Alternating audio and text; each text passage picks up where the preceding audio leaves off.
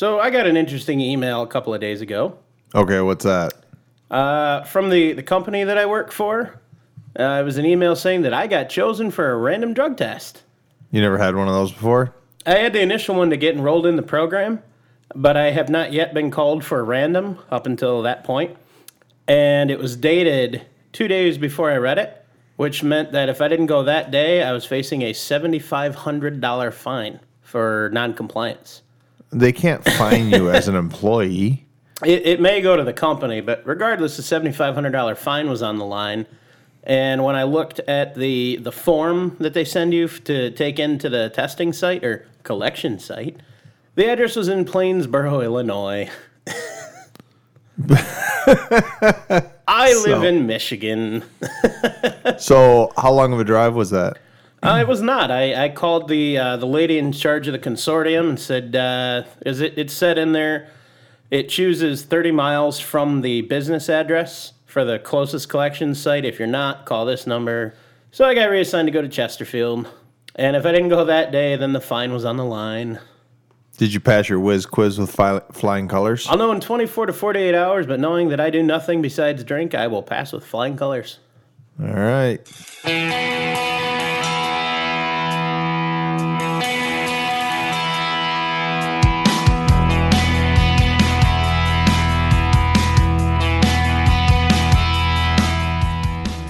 It's time to hit the trail, lock in those hubs, and throw it into low range. Because you are listening to Wheelin' with Keith and Johnny Orange, broadcasting from the Thin Line Off Road Studio. They're here to talk about 4x4s, trucks, and everything to do with enjoying the great outdoors. Buckle up. Here's your hosts, Keith and Johnny Orange. Dude, that was the weirdest intro ever. Yeah. Well, that's the only update that I have. I'm sorry. There's no updates on Project XJ. Nah, it's pretty much about where it was. I had the week off, and then it took me the following week to kind of catch up with everything else I was behind on. so, unfortunately, nothing yet. Man, John, I I don't know. I, I've got a are you month. you're gonna make the, a month. You have a month to weld in floors. Yeah. Get it running. Finish the front suspension, put the front end back together, mount the rear bumper, finish building the front bumper. Paint it, do upholstery, repair all the rust. No, I'm only, I'm focusing on the driver's seat. I can do the other seats later. Oh, all right. I, I nothing on Project XJ. Well, I, I guess I guess I'm not one to talk. I mean, my Land Cruiser is still out there with a blown up rear axle, and uh, that that happened back in well, what was that February, March? Producer Andrew's nodding his head in agreement. Yeah. So. Uh, we've just both been really busy with all the podcasting stuff and our own, you know, day jobs and Yep. everything like that. And then, of course, owning the the off road company with me, it's just like, you know, So you have a better excuse than I do, at least. Well, I mean, no, I don't. It's like the plumber with leaky pipes, man. I just, you know, I suppose. I just don't work on my own stuff. I work on other people's, and yeah.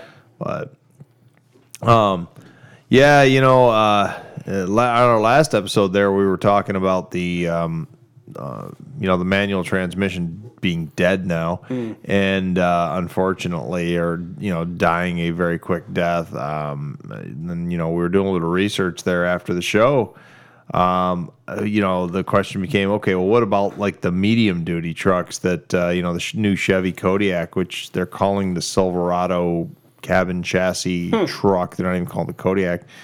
We discovered uh, no manual there and no manual in the Ford 650 or Yeah, shame. 750. Uh, and then uh, I'm going to read this sentence again to you to see how what you think of this Oh, sentence. What? Oh, come on, man. This is.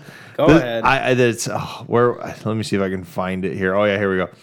Uh, this is right from Ford's website. The Ford TorqShift HD Oh. six-speed automatic is specially designed. Oh no, no, I'm reading the wrong one. I'm sorry. I'm sorry. This is the wrong one. I, I am not reading it. You said some keywords, though. That just Yeah, yeah, yeah. I know, I know. Um, I read something else on the site that was a little while ago that was a little, I know, troublesome to Almost you. brought me to tears. Yeah, that was, uh, um, you know, just looking at. Oh, here we go. This is what it is. Ford medium duty trucks are designed to deliver power and performance for almost any job. There's the Ford built Power Stroke Turbo Diesel V8 teamed with the only transmission you'll oh. ever need the Ford TorqShift six speed automatic. It's the- ah. oh, John, it's the only transmission you'll ever need. You don't need any other transmission but the six speed automatic. I need anything but. Oh man, yeah, yeah. I'm just gonna just keep jibbing gonna you keep taunting me I, that, I you? am. I, you know, I'm a manual guy too. gonna wake up in the middle of the night or early morning with just a picture of a torque converter or something from you, aren't I? oh, there you go. Yeah, just uh, Oh, why did I say that? yeah, torque. I didn't even know you had torque converter in your lexicon. I can speak the language. Oh, I don't okay. like the language, but I can speak it. You ever it. see that meme online? It shows the difference between automatic and manual. I don't know. It- shows the diagram of the transmission, you know, with the with a manual. You know, the people always switch them around, but I always love seeing what they say. Like the manual one, it's like crisp, clear shifts, and Yeah. then power, and then the automatic is like disappointment. yes. But I mean, in reality, there's lots of great automatics, but No. you know, it's no, it's it's just user preference. I mean, I no. I'm still I There's manuals and then there's wrong. well, you know, I think with me and my my you know advancing age here that um, I'm okay with an automatic for my daily driver slash tow rig, but I still want on the trail. I want my manual. Yeah. and uh, that's the uh, you know that's the problem there. But I guess enough with the transmission talk. We've been Thank doing you. we have been doing this for like three episodes. Um, you know what I wanted to talk to uh, today a little bit. Um, well, you know, actually, Project XJ, man. Mm-hmm. Uh, let's talk about Project XJ for a second. Okay. Uh, you put a uh, lift kit in Project XJ, right? I did. And, and so It's not not exactly a kit. It's more a, a culmination of a lot of different stuff. It's like a homebrew setup. What Pretty about much. what about your other one? I think you call it Pegasus. Your uh, Yes. X, your TJ. Yep, it's got a, a four inch lift. It uh, also it's got a, a couple different brands of parts in it to compose of the lift. Okay. But yeah, it's it's got a four inch lift, uh, just using the stock short arm type setup, aftermarket arms, of course, uh, to correct the suspension angles or the Uh-huh. geometry angles. But yeah, it's uh, I mean, I mean it works. And so your suspension or your your lift, Mm-hmm. it lifts what? Suspension. Well, then it would be a hover car. Well, I don't know if it were hovering with no attachment to the ground. It, But in- it- all right, you want to get technical. It increases the clearance and travel between the lower axle spring mount and the spring mounts on the vehicle. Oh, okay. So th- yeah, and that's why I'm asking here because obviously I know what it is, but um, you know, it's a term that's thrown around in the off-road community all the time. Is a lift kit. True. And then, you know, to con- further confuse the matter, people say it's a suspension lift kit. Mm-hmm. Well, your suspension of the vehicle is at the very bottom of the vehicle, Yes. and your lift kit doesn't raise the suspension. Uh, in fact, True. it does the contrary. Um, it keeps the suspension where it is, but it lifts the frame and the body of the vehicle. Yeah. Yeah. Um, but it's not a body lift. Oh god. Body lift is different, so we'll talk about that in a That's minute. almost but- as bad as an automatic. But if technically, if you're lifting the suspension, you're lowering the body of the vehicle. So eh, off-roaders just call things by the wrong names, man. I guess yeah, we do. It's terrible. we're I- a I- weird bunch. We are very weird, very weird. Um, so uh, you know, i- i- if you hear if you're a newbie, um, you know, you're probably not if you've if you're listening to this show, but if you're a newbie out there, um, a lift kit, like I just said, it lifts in some form or another, essentially the body of the vehicle, yeah. and you know, Body John- or body frame. yeah. So why, John, would somebody want to lift the body or the body and frame of their vehicle? Uh, mo- more clearance for the body itself. You can get bigger tires on there. Um, biggest thing, it increases your travel, suspension, and articulation. So well, you can, you that's can, ar- that's arguable though because I mean, you with your suspension, I mean, depends on the lift kit.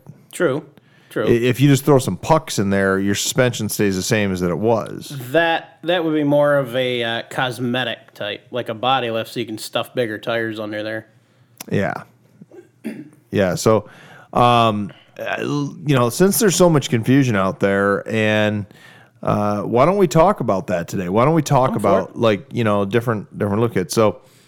Um, to start up, to go back to what you're talking about with Project XJ, you said you did kind of a combination Mm-hmm. of a few things, um, and you lifted that about how many inches? About four and a half, four and a half to five before the suspension settles out. Okay. So yeah, it uh, the rear we did an add-a-leaf type setup. Actually, we did what they call a bastard pack. So we took the a set of It's a springs. family show, John. Oh, that- that's the term. all right, all right. We we took a, a set of leaf springs that were pretty worn out from another vehicle, cut the eyes off, bolted it to the main leaf of that, and the increased arch and uh, spring rate from those springs gave it that extra lift. So that gave us about a five inch lift, I think it was in the rear, is what it totaled out to. Fair enough. Fair enough. Um, and like you said, the the benefit of uh, lifting the structure of the vehicle Mm-hmm. is mainly um, tire clearance Typically, yeah. and and you know better ground clearance, p- breakover point. Mm-hmm. Breakover point is the point at the middle of the vehicle where, like, let's say you're going over a rock or a log. Um, the higher you lift the center of the vehicle, the less chance it's going to get hung up on something off road. Mm-hmm. So you know, with a lift kit, you know you get you taking off on me. Nah, just shifting seats. Oh, okay. Um, with a lift kit, you're going to get many, many different options, many, many, many, many different brands, oh, yeah. but there's still only a few ways to do this. So earlier you mentioned a body lift. Um, I know what it is. Why don't you explain to our listeners what a body lift is? So a body lift again is one of those more or less cosmetic type lifts. Uh, what it does is it takes the body mount locations on your frame and it adds height to them. You put a typically a spacer block or a larger bushing in there to lift the body off the frame. Uh, one of the main and, as far as I'm concerned, only advantages of that is you can get bigger tires in there. Yeah, um, I guess a minor advantage uh, is also that it does, in most vehicles, give you a little bit more mechanical clearance for, say, removing the transmission, it- removing yeah. the transfer case. Um, I would give it that, I guess. Yeah. yeah, and those are really the only ones that I know of. And Yeah. the cons of a body lift are oh, that great. yeah, um, it- uh, most vehicles were not meant to be set up on pucks like that. Mm-hmm. Especially if you get in that three inch range, one inch, maybe two inch, they're okay. But you start going three inch or higher on a body Yeah. lift. You're going to really tweak your body mounts and the frame mounts for those. Yeah, exactly. Uh, you know, so that there's a we've talked about the disadvantages of those in the past on the show, I believe, and Not uh, to mention, too, and when you start getting significant height, you have to start worrying about things like your radiator to make sure that you're going to get enough airflow to keep it cool. steering shaft clearance. Yep, engine mounts because you everything's got to connect and hook up still. Engine mounts typically don't move the engine with a body lift, but um, Some all of the higher ones they make them. Oh, I've seen them to to raise that back up, which is going to kind of restore Oh. a lot of the the short wire, short you know piping issues that you're going to have with that. Gotcha. Gotcha. Um, yeah, that's uh, so body lifts. The, the the advantage is really the Cosmetic. Uh, co- cosmetic larger tires. I don't think they look that great. But I am not a fan at all. Um, the other advantage would be that they're incredibly cheap. I mean, you can buy Yeah. a body lift kit for under two hundred dollars for just about any body on Oh, frame yeah. vehicle. It's it's one option. I, I'll admit I've looked at like a one inch lift maybe for my Wrangler, but the only reason being I need to you know my body bushings are shot. A lot of the mounts are not very healthy, and a lot of that is just attributed to dirt and stuff being packed in those tight spaces between the gap. Yeah, so I've enough. looked at the option of a one inch just to gain that extra clearance. You know, help it dry and keep it a little more clean. And that seems to be the acceptable amount in the off-roading community today. One to one and a half inches of body lift Mm-hmm. is acceptable. Anything over that, pretty much at that point, you need to start looking at suspension Yeah. components. Not, not to mention, even if you're going that high for cosmetic to fit bigger tires, now you have to account for the fact you're going to have a three inch gap between your body and frame. And if you don't get one of those inserts to hide that, it's just going to look goofy. Even with the inserts, you can still tell. Oh, yeah, you know, absolutely. At least get people with a sharp eye like you and I that Yeah. they're familiar with trucks and four by fours. Yeah. and- Something just doesn't look right. Yeah. um, so you know that that that's really the cheapest version. Uh, the second cheapest version of a lift, which is not really even a kit, but that would be doing a spring over on a leaf spring vehicle. Yeah. Um, Many older leaf spring vehicles, um, and that uh, you know, a leaf spring, of course, is a, a long device. Uh, it's not like a coil spring; it's just a long, you know, bars of steel that flex, and um, many leaf spring four wheel drive vehicles, the leaves are mounted underneath the axle. By unbolting the axle assembly and putting that underneath the leaf springs, you gain four to five inches of lift. Uh, and it can be done. I mean, it re- would require a little bit of welding, but even I mean, basic MIG welder will do that. Yeah. It's very simple to do. And there are, depending on the vehicle, there's even some bolt on kits. Like the Suzuki Absolutely, Samurai, yeah. uh, Rocky Road's got a bolt on kit that you can just bolt it on and it's fully Yeah. reversible if you want to take it back out in the future. Yeah, absolutely. And you know the the early four x fours were pretty much all leaf spring over a solid axle. So uh, doing a spring over was pretty popular for a very long time. Yeah. And then of course in the '80s they started the monster truck fad with the big, uh, you know, your Bigfoots and all the other ones, and people wanted to get even bigger and go to like 40 or 44 inch tires. And at that point, custom springs became the only option to do Yeah. that. And uh, you would send out your springs and have them re-arched, or you would, you know, do whatever you put blocks in. Yeah, um, yeah That's well, another one of those. Not not a fan. yeah. And uh, speaking of blocks, um, in no state is blocks of, uh, in the front uh, legal. no, You can have blocks in the rear. but it's Um, only up to like three or four inches or something, isn't it? Or maybe even two. I, I think that might be a state by state basis. ah, gotcha. But pardon me, frog in my throat there. Well, quit eating Um, frogs yeah, no kidding. or cook them better. state by state basis, but with the um, the rears, if you're going to stack blocks, which is never a Uh, good idea, no. although there are some factory vehicles that come with stack blocks, which is really weird. Um, it- they should be welded together or Yeah, secured I'll together. I've seen factory blocks on them, but never stacked ones. I've only seen the stacked on one. Um, it was, uh, I think it was a Ford, if I remember right, and Hmm. it came right from the factory. It was a factory snowplow package, taller vehicle, an older vehicle, but Yeah, so yeah, so that, you know the, they would do the lift blocks between the spring and the axle, which pushed them up even higher. Um, those were all cheap options here, uh, and, and this is what we're doing this episode. We're talking kind of about the terminology and, Oh, yeah. and explaining what things are. Um, by the time coil springs came out, and I've not done a lot with building coil spring off-road vehicles, just a little bit. Um, you know, the first thing, and, and I know you've done it, the puck lifts, right? So I haven't done that exclusively, Okay. but I've used lifted springs. So they're there's two different kinds. Really, you're gonna have one that's got more coils or a stiffer spring rate, or combination of. Yeah. And that's gonna get you that extra travel over the stock springs. Pros and cons to that are going to be uh, the stiffer springs, obviously going to ride stiffer, yeah. but if you're putting heavy things like a winch on there, Yeah. not a bad idea.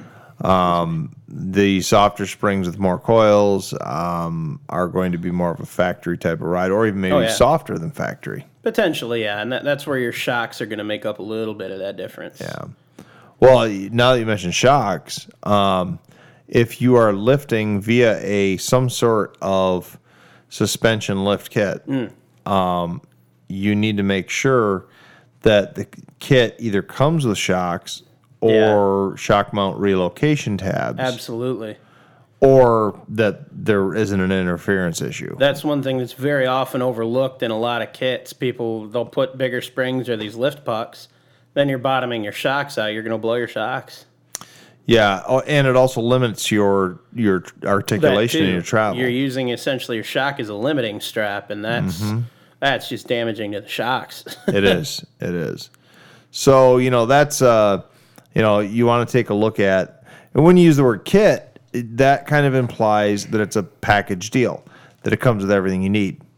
And um, so, you know, uh, you, there's a lot of different options out there as to, you know, what you can get into that kit. It can be as simple as blocks. It can be as a complex as a kit that comes with 75 pieces. Oh yeah, I mean the, the sky's the limit with that, and it's it's totally dependent on your vehicle. You know, I, I've seen some uh, independent suspension vehicles that come with a whole steering knuckle. Yeah. You know, whereas you know my buddy lifted his Colorado, it came with new torsion keys and drop differential spacers for the front. That was it. Well, exactly. So simple versus What say you uh, that we take and uh, go over a couple of those options after break? Sounds good. Hey, it sounds like it's time to swap out that old engine for something better, John. Yeah, man, but I have so much into my trans and transfer case set up already. I don't want to change those too. Sounds like you need to call Quick Draw Brand Adapters. They specialize in conversion bell housings for nearly all diesel and gasoline engines, including the new 2.8R Cummins. You know, I like weird engines though. I I want something different. Then you definitely need to visit QuickDrawBrand.com today. They have those hard to find parts. They also have used diesel engines available. You can call them at 513 446 9654. Cool, I'll do that. See what they have. Thanks. Welcome back to Wheeling. I'm Johnny Orange, and Keith and I are discussing lift kits today. Yeah, we are, John. Um, and there's a lot of different options out there. Uh, and I think, uh, you know, I was just thinking of this during break that what we need to do is we need to kind of separate out the differences. Now, we already covered what your options were for leaf springs, and that's pretty much taller re-arch leaf springs uh, and some shocks, and that's pretty much going to be your entire kit. Maybe some relocate Blocks. blocks, relocation for your brake lines. Um, where it gets more complicated is when you get into a vehicle that has coil springs um, at all four corners or Yeah. just the front. Um, I don't think there's any that have leafs in the front and coils in the rear. That'd be weird, but That would be. I've seen it on the trail in a homebrew rig. But I say I, I kind of want to do that now just because, but well, I had, a, I had a buddy used to wheel a full size Chevy, and he put Ford radius arms with coil springs in the back, so he had nothing hanging out the back. So his departure angle was like 90 degrees. It was perfect. Yeah, it was Nice. awesome. Um, but anyways, uh, you know, so if you've got a vehicle that has coil springs somewhere, whether it be in the front or the rear or all four corners, um, the difference, like John was saying earlier, is stretched leaf springs that have additional coils, um, or putting pucks on top of them that space out the difference between the coil spring and where it mounts on the frame of the vehicle. So, um, and then John, you actually have more experience in this than I do because I've been almost exclusively a leaf spring guy, and then the few coil spring uh, four x fours that I've had, I've pretty much stuck stuck to stock components. gotcha. Um, or you know, I've helped a few buddies build some pretty crazy stuff too. But um, I know you went with a long arm kit, was it? So I- I've got two different types of uh, between my two Jeeps, my two wheelable Jeeps. I've got two different setups with that. Yeah. Um, the Project XJ has what's it, it's not really a long arm, but it's a long arm style lift. Uh, I'd, I'd call them mid arms. So it actually there's a whole subframe kit that actually bolts to the unibody or uniframe on the front that drops the mount location and gets me back to a stock size or stock um, angle control arms for that. So this would be um, essentially putting longer control arms. Exactly. Yeah, Yeah. It, it's gonna it's gonna move the locations. Once you lift it, it's, it's kind of weird to explain it, but when you lift a coil or you put more coils in, you're actually extending your lower control arms and your upper arms. What that's gonna do is cause your axle to roll. So to correct Your that- caster's going to be off Yes. then. Yeah. And your your at ride height, it's going to be more angle on your U joints too. So one of the ways to correct that a little bit is a longer lower control arm. That's going to correct the angle, push that back out to correct your pinion angles. And you're saying control arms, these are the mounts that mount the Yeah. axle to the frame of the You'll, vehicle. you'll hear them a lot. They're called four link. Yep. So what that is, there's two upper control arms and two lower control arms that actually hook that axle to the body. That's what allows it to flex and move as you're driving.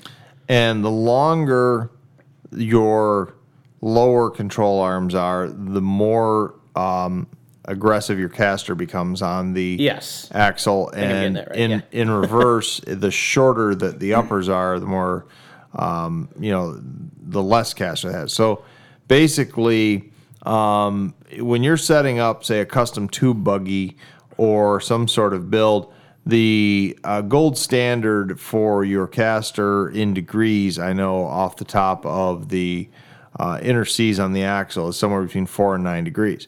And that is pretty much where all of the factory built four wheel drive vehicles are. I never got into it to that degree. Well, but here's Yeah. that's important to know Oh, yeah, because you can buy like an angle finder, Mm-hmm. and you should fi- you find out that the best way to get a stock ride out of your lift kit vehicle is to check what the angle is on top of the inner C's of your axle in the Mm-hmm. front. Figure out what that angle is in stock form before you lift it, and then duplicate that with your lift kit yeah. you know and so that's uh, you know that's very important to do that and it gets you you know that kind of like stock ride you know a lot of people get that jeep death wobble Yeah. it's because the caster of the vehicle is set off Yeah. Uh, you know it's, it's it's just set wrong Crazy when you get into that how many different things can affect that too. That that's the annoying thing. I've only experienced that twice in my life. And it scared me to death. oh really Going about 60 miles an hour, hit a bump, and it just, whoa, buddy. yeah Not cool. And no it's yeah I, i've had it too as well and it, Yeah. you, you go down the road and all of a sudden starts shaking back and forth on you Oh, you feel like you're going to die. yeah the that's death wobble yes yeah.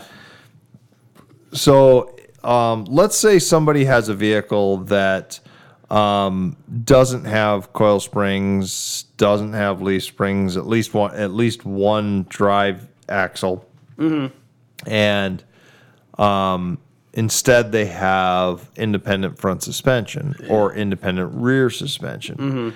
They want to lift it. What are their options? I mean, without getting to all the brands of lift kits out there, what are their options for lifting an independent suspension vehicle? So there's, I'm not terribly familiar with all the options available for that. There's some that um, it, it's a spacer that you bolt in. Some of them will have a replacement knuckle that is just it's longer on the top, so it, it gives you that increased height with the taller knuckle, pushes that tire down.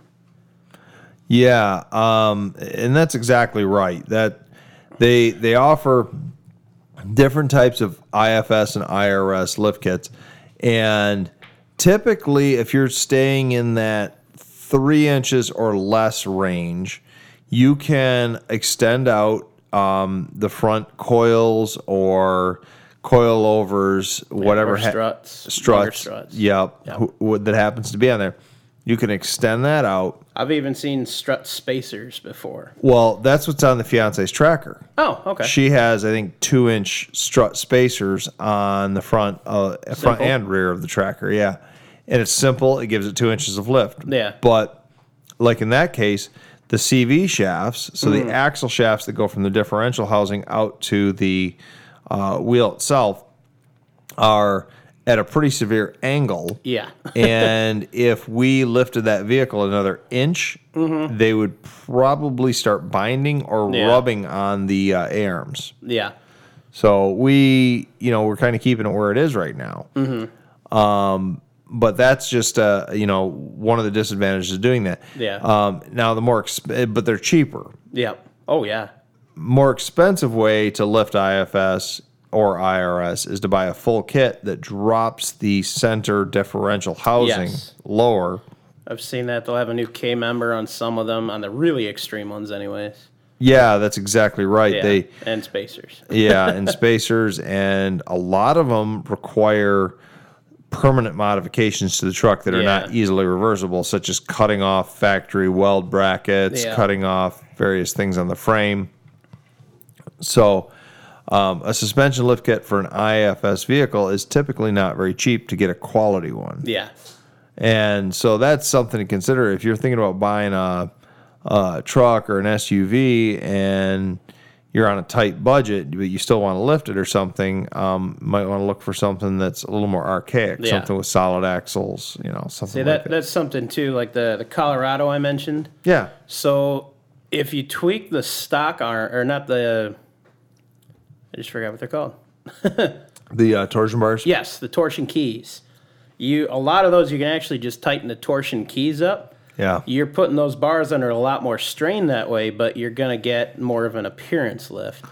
The aftermarket keys actually give you that extra travel and a much more solid and beefy arm. Yeah, it's true. So if, if it's more cosmetic you're going for, you may have an option for your vehicle to do something like that. Or if you want to put a little bit of money in it, get a much better quality part, you know, that's the way to go. Exactly. So, you know, a lift kit on a vehicle is really not a good place to scrimp. No. no, this is the direct suspension. This is what Life and death. Yeah, I mean your your axles, your drive train is hooked to the body. You use cheap parts on that. You may wish you hadn't done that. yeah, and you know that's that's something to think about too. Uh, we currently do not have a sponsor for a lift kit company. We'd love to have one. There's Absolutely. there's many of them out there, oh yeah, but um, years ago, and this might be before your time, John. And I'm not going to name names, but there was an out west. There was a custom um, off-road shop that was building custom suspensions. Uh, a lot of them for IFS vehicles, and then they were also building uh, tube chassis for rock crawlers. Well, um, they were doing um, these real pretty um, cosmetic welds Oh. that had no penetration. They were doing the stacked dime, but the fake way by Ouch. just hitting it a piece at a time yeah, and um, you know they had people's suspensions that were literally falling apart on the trail because all the welds were cracking. yeah. And I, I'm I'm sure that company learned their lesson, but I hope. yeah, that's uh, you know look at the history of the company you're dealing with. Look Yeah. at the quality of the product that they're offering, yeah. and there's several that have been out there for a long time. Oh yeah.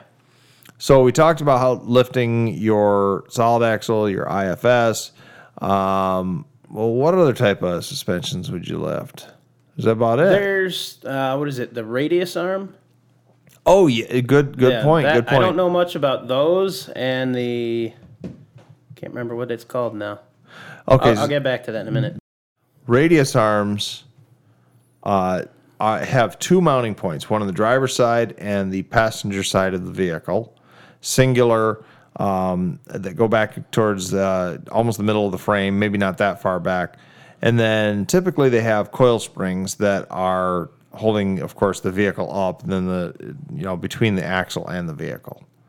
And that's a uh, that's how radius arm works. Very very simple setup and you know it's something that uh, has been around for a very long time. Yeah. Um, the only disadvantage to radius arms is they don't tend to offer the same amount of flex that say a four link or even a three link setup would Yeah. be. And when you're talking about a four link or a three link in the suspension world and in the off road world, like a four link means that um, you have four points of contact that are going to the axle from the frame of the vehicle. So many different designs out there. Uh, you've got your, uh, like I said, there, there's custom three links, one links. There, you could talk for hours on suspension design, but we're Oh, kind of talking yeah. about the lift kits. Oh yeah, just generic. I still can't remember what the other name is for the one. I'm trying to look it up, but can't find The, it. the generic or the other, the name for the other what that you're trying to think of? Uh, isn't there? There's another type of suspension. I think it's on like the Broncos. It's like a, a split axle kind of thing. Oh, the twin traction beam. Yes, thank you. TTB. Yeah, the TTB front end. So yes, the, the driving me nuts. Yeah, uh, 80 to 96, the Ford Bronco had the TTB front end. Uh, so did the F 150, F 250. I know nothing about that other than it looks really complicated. It's not that complicated. Essentially, what they did is they took a um, solid axle, split it in half, put put a U joint in the middle of it, and it allows the entire assembly to flex. It, it's it's an okay setup. Works all right off road. It's not a great setup, but it works all right. Um, it actually has become a popular setup for some sand dune racers okay. um, because they can make long travel suspensions with them oh, nice. um, using some modern technology. Oh, yeah, of course. Coilovers and things like that. So, um, yeah, so those, those, if you have a TTB truck, which is specifically going to be a Ford truck, in the uh, 80s, early 90s. That the easiest way to lift that is going to also be with um, lifted or re-arch springs or a um, blocks, you know, for the rear and then for the front. Um, there are there may be some kits available, but uh, those are they're pretty obsolete trucks at this point. So I don't know if there's anybody else offering um, any sort of high Say, tech. I'm not familiar with it. I just I know I've seen it and not a whole lot of information about stuff for them. Yeah. Well, you know, there's just there's so many different types of um, suspension under vehicles. Uh, Oh, you even have what's called uh, like in the back of the Durango, you have what's called a Watts linkage, which is uh, yeah, the PT Cruisers have those. yeah, Or it's a compl- crank or something or other. yeah, it's a complicated suspension setup. Um, not real common in the off-road world. It would be interesting to see a lifted PT Cruiser on a trail, though. I've seen it. Really? Yeah, I think it was sitting on a blazer frame or something. Oh well, that doesn't count. well, all right. Um, speaking of things that are counting, um, uh, we are counting down to our break time. So let's take a quick break, John, and then we'll be back in a second. Sounds good. It's cute when Rover shakes a paw for you Good boy. and when he rolls over on command. That's it, buddy. But when he brings in fleas and ticks from the outside, Rover. Not so much. Rover can't help what time of year it is, but ABC Home and Commercial Services can. They're the best in pets, so give them a call and they'll come around and treat your yard. ABC Home and Commercial Services, 810 794 5678. Online at abcbees.com.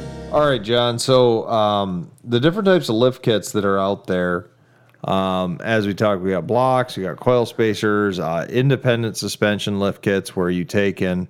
Um, there's a maybe a multitude of brackets. Uh, one of the disadvantages to IFS, uh, there's many for an off-road vehicle, but one of the disadvantages for lifting an IFS vehicle is many of the vehicles um, or the lift kits available for modern IFS and even IRS vehicles require you to cut various tabs and brackets off the Yep. frame. So it is a one and done thing. Yep. You modify it, it's not going to be taken back out and Yeah. go back to stock. Um, and you know that's about as high tech as you get with the stock stuff. Now, Mm-hmm. beyond that, um, and really they deserve their own mentions and episodes eventually in the future. But uh, you can get into custom crazy suspensions Oh, that yeah. have nitrogen charged coilovers, and Mm-hmm. um, those are all kits you can buy. Yeah, some of those crazy long arm kits and stuff. Yeah. That that we could probably most definitely do a whole episode on with that. Just the long arms and three link versus four link. I tend to agree with you. Yeah. I, I guess ending kind of our lift kit, just little foray into what kind of lift kits are and what they mean, um, would be a caution to young folks getting into the hobby. Um, for some reason, the belief has been amongst many of them that that's what you have to do to be cool in the 4x4 world is Oh. lift your vehicle. Um, ideally, if you're a hardcore wheeler, you want to keep the center of gravity as low as possible Yeah. on your rig with the largest tire possible, which might mean cutting the tire, cutting the fenders to fit the tires. And um, doing that is, you know, you might only lift your vehicle a couple of inches. Um, in my opinion, and doesn't mean it's right, but um, somebody that goes and spends, you know, four thousand dollars on a super custom lift kit for their Chevy truck because they've got IFS and it's very complicated, and then turns around and puts basically stock size tires and wheels on it and drives it around, looks pretty goofy. Sometimes, yeah. Yeah, uh, it's More often than not. yeah, so there's, you know, you can make some pretty decent looking um, custom vehicles, but keep in mind that your lift kit needs to kind of match what your tire needs and wants Yeah. are.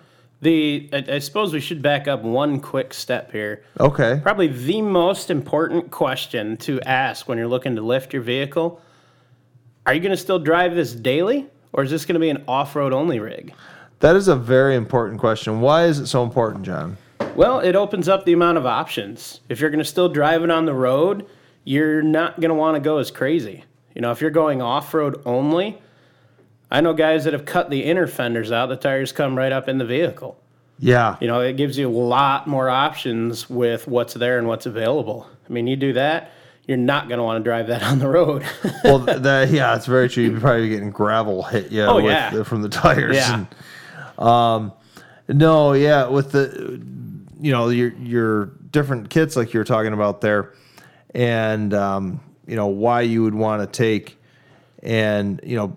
Oh, I I know what I was going to say. The the tire size needs to kind of match your lift kit, oh, absolutely. but it compounds. Yes. So if you put a 12 inch lift kit on your truck just so you can fit, uh, say, a 38 inch tire, okay, that might look great now.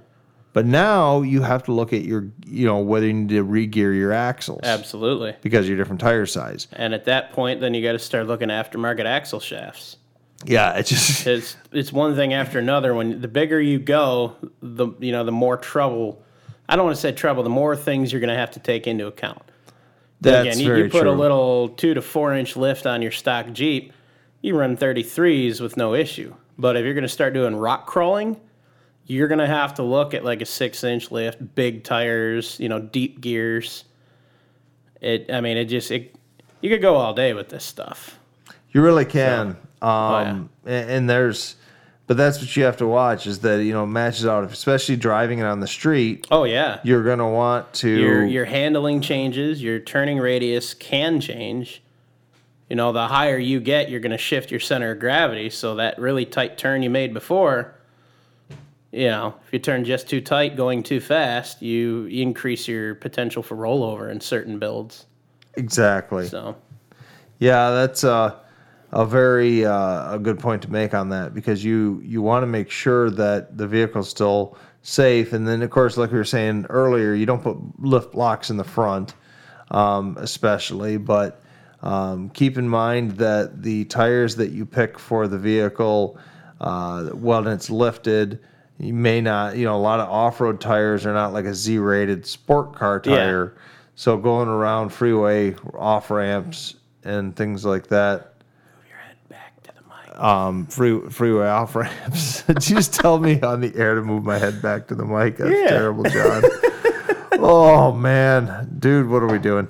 Um, a- anyways, uh, yeah, it's just you. You need to um, uh, make need to sure make sure you're you're taking everything into account. taking it all into Yeah. account. And for for somebody new, this is you know a lot of stuff you may not know.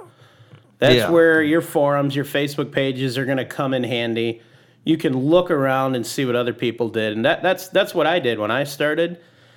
I did all kinds of research on these kits. I looked at all kinds of build pictures people did, build threads, you know, of what you know similar things I wanted to do and I just you know did the research and looked at the parts and figured out myself and you know talking with you other people on some of the forums what was best and that's what I got for now you Yeah, know, ask what my goals are. around. absolutely Kind, kind of figure out what is going to be best for Yeah. you know for you know your setup. Yeah. You, you know, if you've got a, a smaller rig that can do great on 31s or 32s, you you, you may only need a couple inches Oh, yeah. lift.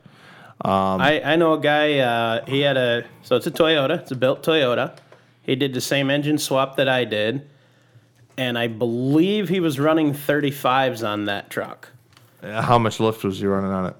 Uh, five inches, I want to say, maybe. I don't remember off the top of my head, but very capable vehicle. I mean, he's going to some of these off road parks, doing some of the rock crawling trails, going up against these $30,000 rock buggies.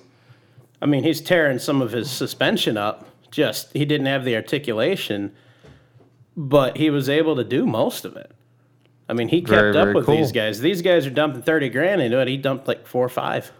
That's awesome. Oh yeah, absolutely. That that you know that's And he still drove it daily. you don't have to put a ton of money into No, these things. no, you can. There's another. So it's not really a kit. It's not really branded. Uh, the term you might hear junkyard lift. Yeah. Oh, absolutely. No, that's that's something that requires a tremendous amount of research sometimes. But again, you go to forums, you find what other people did. You know, I'll throw an example out there, like the the Grand Cherokee, uh, the ZJ Grand Cherokee. yeah. You can take those coils, put them in the front of a, an XJ Cherokee, and uh, you'll get an inch of lift or two inches of lift out of that. and that's about the same with the TJs as well. So I think you get a little less with the TJs. So Z, the heavier. ZJs offer. Yeah. So if, if you've got a local junkyard or you know a, a parts pull or U pull type place, you can do a budget lift using junkyard parts. Hey, you know, not to interrupt you there, but that actually kind of reminds me. Um, I had a trivia question of mine regarding the ZJ Cherokee. Okay, sounds good. What do you want to give them? Uh, well, we'll we'll keep with our decal thing for now. Sounds good. Uh, how many decals? how about how about we do um, a wheel and sticker and a thin line off road? I'm all out of the thin line. A t- t-shirt. Okay. I'll get, I'll, we'll do a wheel wheel and decal. Well, so we're gonna only have one winner here: wheel and decal and a thin line off road T-shirt. Sounds good. Um, we will rant pick from the correct answers if we have more than one on. Want to do four x four talk? yeah, sounds good. All right. So if you haven't joined 4x4 Talk on Facebook, go ahead and do that. Uh, here's the question, and it is it's another Jeep one. I know we had a Jeep question last week. We're going to do another one this week. Um, the ZJ uh, Grand Cherokee um, that uh, John was just talking about was available with a manual transmission um, for a short time. Um, in fact, the it is the only Grand Cherokee that was ever available with a manual transmission. Um, but there was only, unlike most Jeeps where you could get 85 different manual transmissions in it, there was only one model of manual transmission ever available in any Grand Cherokee Oh, line. You know this one. I do. So uh, you need to tell us what was the model of the manual transmission. Um, should we make it a little bit harder for him? We could. Okay, so what was the model of the manual transmission and what engine did it come behind? There we go. Because it only came behind one engine. Yep. So one engine and what transmission was it in the ZJ Grand Cherokee? We're giving you the year, make, and model, or we're giving you the make and model, not the year. Um, they didn't run them through all the way of the ZJ life, so and they're pretty rare. But uh, what could you get? And uh, go to 4x4 Talk. We're going to post up a trivia post there on the official trivia post. Uh, put your answers there, and we're going to randomly draw. So Sounds good to me. yeah, and this one, this one, I, I got to admit, would be pretty easily Googleable. Yeah. So, fairly. but um, we're just gonna hopefully give Yeah, some it, listeners. see some, what happens. Yeah, we'll give them some cool swag. We'll see Yeah. what's going on. So, um, was I interrupting you on that, or on the ZJ Cherokee on the junkyard lift, or you kind of? No, I was, I was pretty much it. Just that the options, the options are there. If you don't have the budget, like I didn't really have much of a budget in the beginning, mm-hmm. and that's what I started looking at. I mean, you can build some very capable stuff using parts or sourcing parts like that. That's very true. Um, in fact, my first serious off-roader, uh, you know, I, I told uh, on episode 15, I talked about um, how I used to wheel an IFS Jimmy, and then it became a solid axle Jimmy. And you know, I talked about how I flipped the ball joints around, cranked the keys, which cost me nothing. Um, and then when I went to a solid axle, a little bit of research online, I found out that really by welding a couple of very simple brackets and tabs, I was able to use another set of S10 rear leaf springs in the front Nice. to then bolt in a um, solid axle into my Nice. Jimmy. And it was a pretty simple process. I've done a couple of them since in my shop, Mm-hmm. and um, you know that's uh, you know a neat way to go. And I, did the same thing, researched and found some junkyard stuff. Yeah. Um, oh, hey, um, we did not mention who won the trivia episode for, or the trivia question for episode 15 yet. No, we, I don't think we did. No. No, we didn't. So we need to do that. Um, we had one answer. So the question for episode 15 was um, what was the year that you could get a manual transmission in a four door S truck? Remember that? Yep. Yep. and there was only one year. And um, Mr. Casey Cross, the one that actually inspired us in our mini truck search for the last couple of episodes we did before this, um, had correctly guessed 1991. Nice. In 1991, you could get a S15 Jimmy or an S10 Blazer um, with a five-speed manual transmission behind the 4.3, and it was the NV 3500. Um, not that you had to mention what it was. um, there was a pretty rare combo. I have only seen pictures online of a four-door, four-wheel drive manual transmission.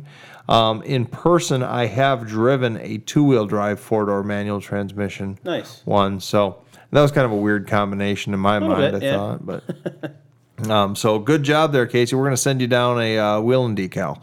So uh, congratulations there. And uh, well, John, is there anything that we're missing here? Do we do, do we talk about news in the beginning? I think we did. Yeah. Uh, we went right to Project XJ. I don't think we covered any other topics. Oh, okay. Well, uh, you got any topics out there? No. You don't. huh? Sorry. Uh, how about just mentioning Wheels in the Woods? Uh, September 28th, we've got Wheels in the Woods in Clay Township, Michigan coming out. That's going to be a big uh, uh, truck show there where you can come out and uh, we've got all sorts of cool awards. I just got the proofs back um, from the printer for the, uh, the the prize plaques that we're going to have, and I haven't even looked at them yet. I just got the email and it popped up, and I haven't Nice. opened the attachment yet. So looking forward Check to seeing out. what those look like. and- Absolutely. so um, yeah, that'd be that'd be about it for news that I have. If, And unless if anyone wants more information on that, they can go to themora.org or facebook.com slash the Mora Museum. And that'll have more information, links, uh, pictures from last year will be up there. yeah, yeah, So- good job plugging Yeah. that. I, I that's uh, it's important to us that the Mora succeed. And Absolutely. um, actually, there you go. There's a little bit of news about the Mora. Oh, Um, I would like to give a huge shout out to uh, the Walmart Community Giving Foundation. Um, they uh, donated two hundred and fifty dollars to the Museum of Off-Road Adventure through a grant. So um, it's uh, going to help with some projects that we have at the museum. absolutely. So Much appreciated. Thank you. Yeah. So um, we actually have been doing some. Um, tagging on social media because they do ask, uh, you know, do the hashtag Walmart Giving or uh, yeah, is Walmart Giving, and then there's another one I forgot what it or, or better better together. There's Walmart Okay. Giving and Better Together, and we've used both those hashtags through the Mora, um, and it's very nice that they're supporting local community foundations like Absolutely. this. So very cool. Every little bit helps. yeah. Um, well, John, I think it's about that time. Sounds good. Well, thanks for listening and have a good one, everybody.